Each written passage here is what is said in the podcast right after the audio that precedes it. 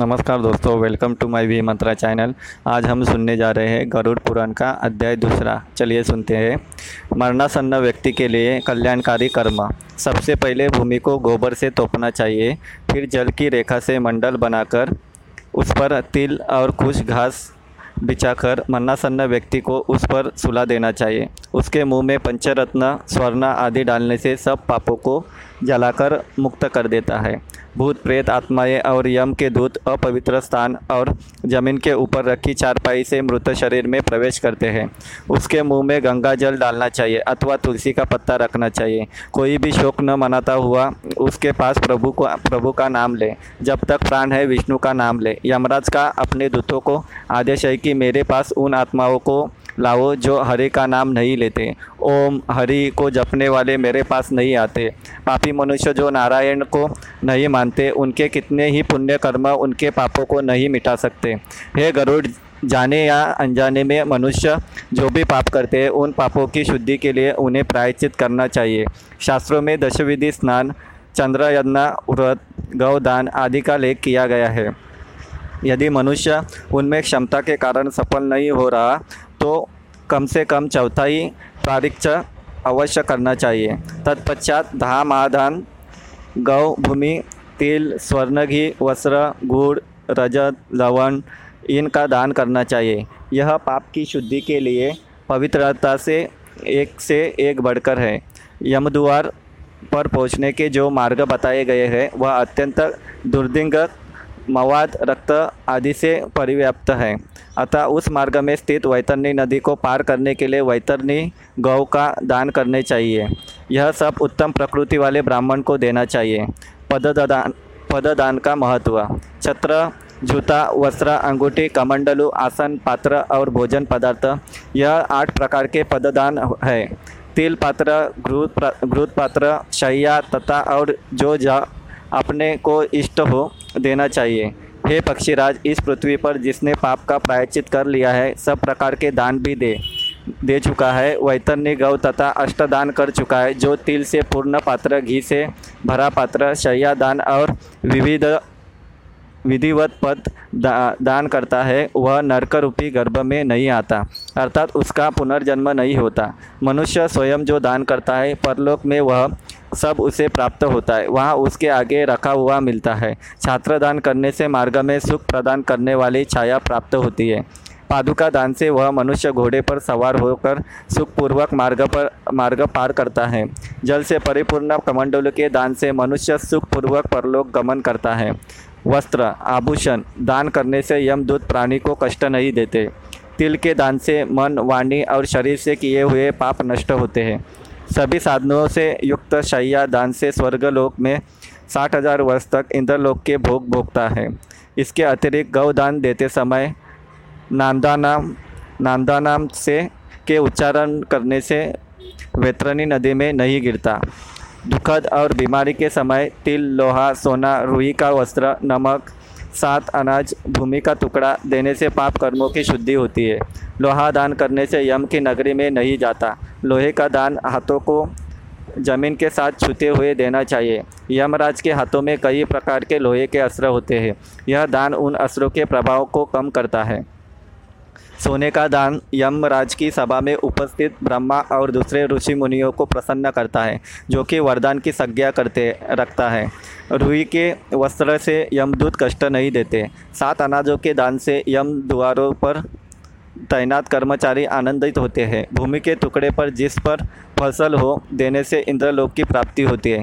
पूरे होश में रहते हुए एक गौ का दान, बीमार अवस्था के में 100 और मन्नासन्न के समय 1000 हज़ार गौ दान करने के बराबर है। एक गौ केवल एक जन को ही दी जा, जानी चाहिए। वह यदि इस गौ को बेचता है या किसी दूसरे के साथ इसका बंटवारा करता है तो उसका परिवार सात पीढ़ियों तक पीड़ित रहता है। गौ दान करने का विधि। काली या भूरी गौ के सिंगों पर सोने का पत्र और पैरों में चांदी पहनाएँ। इसका दूध पीतल के बर्तन में निकालें। गौ के ऊपर काले कपड़े का दोशाला डालें। दूध वाले बर्तन को ढककर रुई के ऊपर रखें। इसके पास यमराज की एक सोने की मूर्ति, एक लोहे का टुकड़ा, पीतल के बर्तन में घी, यह सब गऊ के ऊपर रखें। गन्ने की पौरवियों से, रेशम की डोर से बंधा एक पट्टा बनाकर, धरती में एक गड्ढा बनाकर पानी से भरे और पट्टा को इसमें रखें। गौ की पूछ पकड़कर पैर पट्टा पर रखकर ब्राह्मण को दान दक्षिणा नमस्कार करके मंत्र का उच्चार करते हुए भगवान विष्णु से नम्र प्रार्थना करें कि हे प्रभु, आप सब प्राणियों के दाता, रक्षक और कल्याणकारी है। आपके चरणों में यह उपहार भेंट करता हुआ वेतारना नदी को नमस्कार करता हूँ। हे गौ माता आप देवी शक्ति के रूप में मेरे पापों का खंडन करिए। फिर हाथ जोड़े हुए यमराज को गौ की प्रतिमा में देखते हुए इन सबके गिर्द एक चक्कर लगाकर ब्राह्मण को दान में दे। गौदान के लिए शुभ समय और स्थान। सभी नहाने वाले पवित्र स्थल, ब्राह्मण के निवास स्थान, सूर्य चंद्र ग्रहण, नए चाँद वाले दिन थोड़ी संपत्ति, धन अपने हाथों से दान में दी हुई का प्रभाव सदा ही रहता है। धन, संपत्ति, पत्नी, परिवार सब विनाश होने वाले हैं। इसलिए पुण्य कर्मों को संचित करो। पुण्य दान छोटे बड़े से मेरे को कोई फ़र्क नहीं पड़ता। लालच के कारण जो पापी लोग बीमारियों में पुण्य दान नहीं करते, वह सदा दुखी रहते हैं। पुत्र, पौत्र, भाई, बंधु, मित्र जो मरणासन्न व्यक्ति के लिए दान पुण्य नहीं करते, उन्हें ब्राह्मण हत्या का पाप लगता है। इन बताए गए सभी प्रकार के दानों में प्राणी की श्रद्धा और अश्रद्धा से आई हुई दान की अधिकता और कमी के कारण उसके फल में श्रेष्ठता और लघुता आती है। भूमि पर बने इस मंडल में ब्रह्मा, विष्णु, रुद्र, लक्ष्मी तथा अग्नि देवता विराजमान हो जाते हैं। अतः मंडल का निर्माण अवश्य करना चाहिए। मंडल वहीन भूमि पर प्राण त्याग करने पर उसे अन्य योनि नहीं प्राप्त होती। उसकी जीवात्मा वायु के साथ भटकती रहती है। तिल मेरे पसीने से उत्पन्न हुए हैं। इसका प्रयोग करने पर असुर, दानव, दैत्य भाग जाते हैं। एक ही तिल का दाना स्वर्ण के बत्तीस सिर तिल के बराबर है। कुछ मेरे शरीर के रोमों से उत्पन्न हुए हैं। कुछ के मूल में ब्रह्मा, मध्य में विष्णु तथा अग्रभाग में शिव को जानना चाहिए। इसलिए देवताओं के तृप्ति, प्राप्ति के लिए मुख्य रूप से कुछ को और पितरों की तृप्ति के लिए तिल का महत्व है। ये पक्षी श्रेष्ठ, विष्णु, एकादशी व्रत, गीता, तुलसी, ब्राह्मण और गौ, यह छह दुर्गम आसार संसार में लोगों को मुक्ति प्रदान करके करने के साधन है। अंतिम सांसों में, ओ गंगा ओ गंगा, भागवत गीता के श्लोक अथवा हरि का नाम जपने से मंगलकारी होता है। मृत्यु काल में मरणासन्न के दोनों हाथों में कुछ रखना चाहिए। इससे प्राणी विष्णु लोक को प्राप्त होता है। लावना रस पितरों का, पितरों को प्रिय होता है, अथवा स्वर्ग प्रदान करता है। उसके समीप तुलसी का पेड़ शाहग्राम की शिला भी भी लाकर रखे। जिस घर में तुलसी स्थल बनाकर तुलसी की पूजा होती है, वह एक पवित्र नहाने का स्थान माना जाता है और यम के दूत वहाँ नहीं जाते। इसके बाद यथा विधान सूतकों का पाठ करना चाहिए। ऐसा करने से मृत्यु मुक्ति दायक होती है। शोक न मनाते पुत्र को सर मुंडवा कर नए वस्त्र धारण कर अपने प्रियजनों के साथ लाश को नहलाना चाहिए। इसके बाद मरे हुए व्यक्ति के शरीरगत विभिन्न सतानों में पर सोने की शलाखें रखें।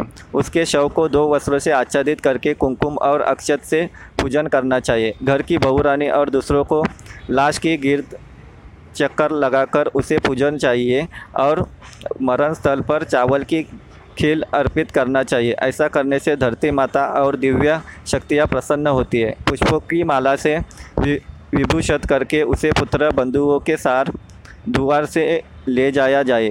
उस समय पुत्र को मरे हुए पिता के शव को कंधे पर रख कर स्वयं ले जाना चाहिए। यदि मनुष्य को मोक्ष न मिलता हो तो पुत्र नरक से उसका उद्धार कर देता है।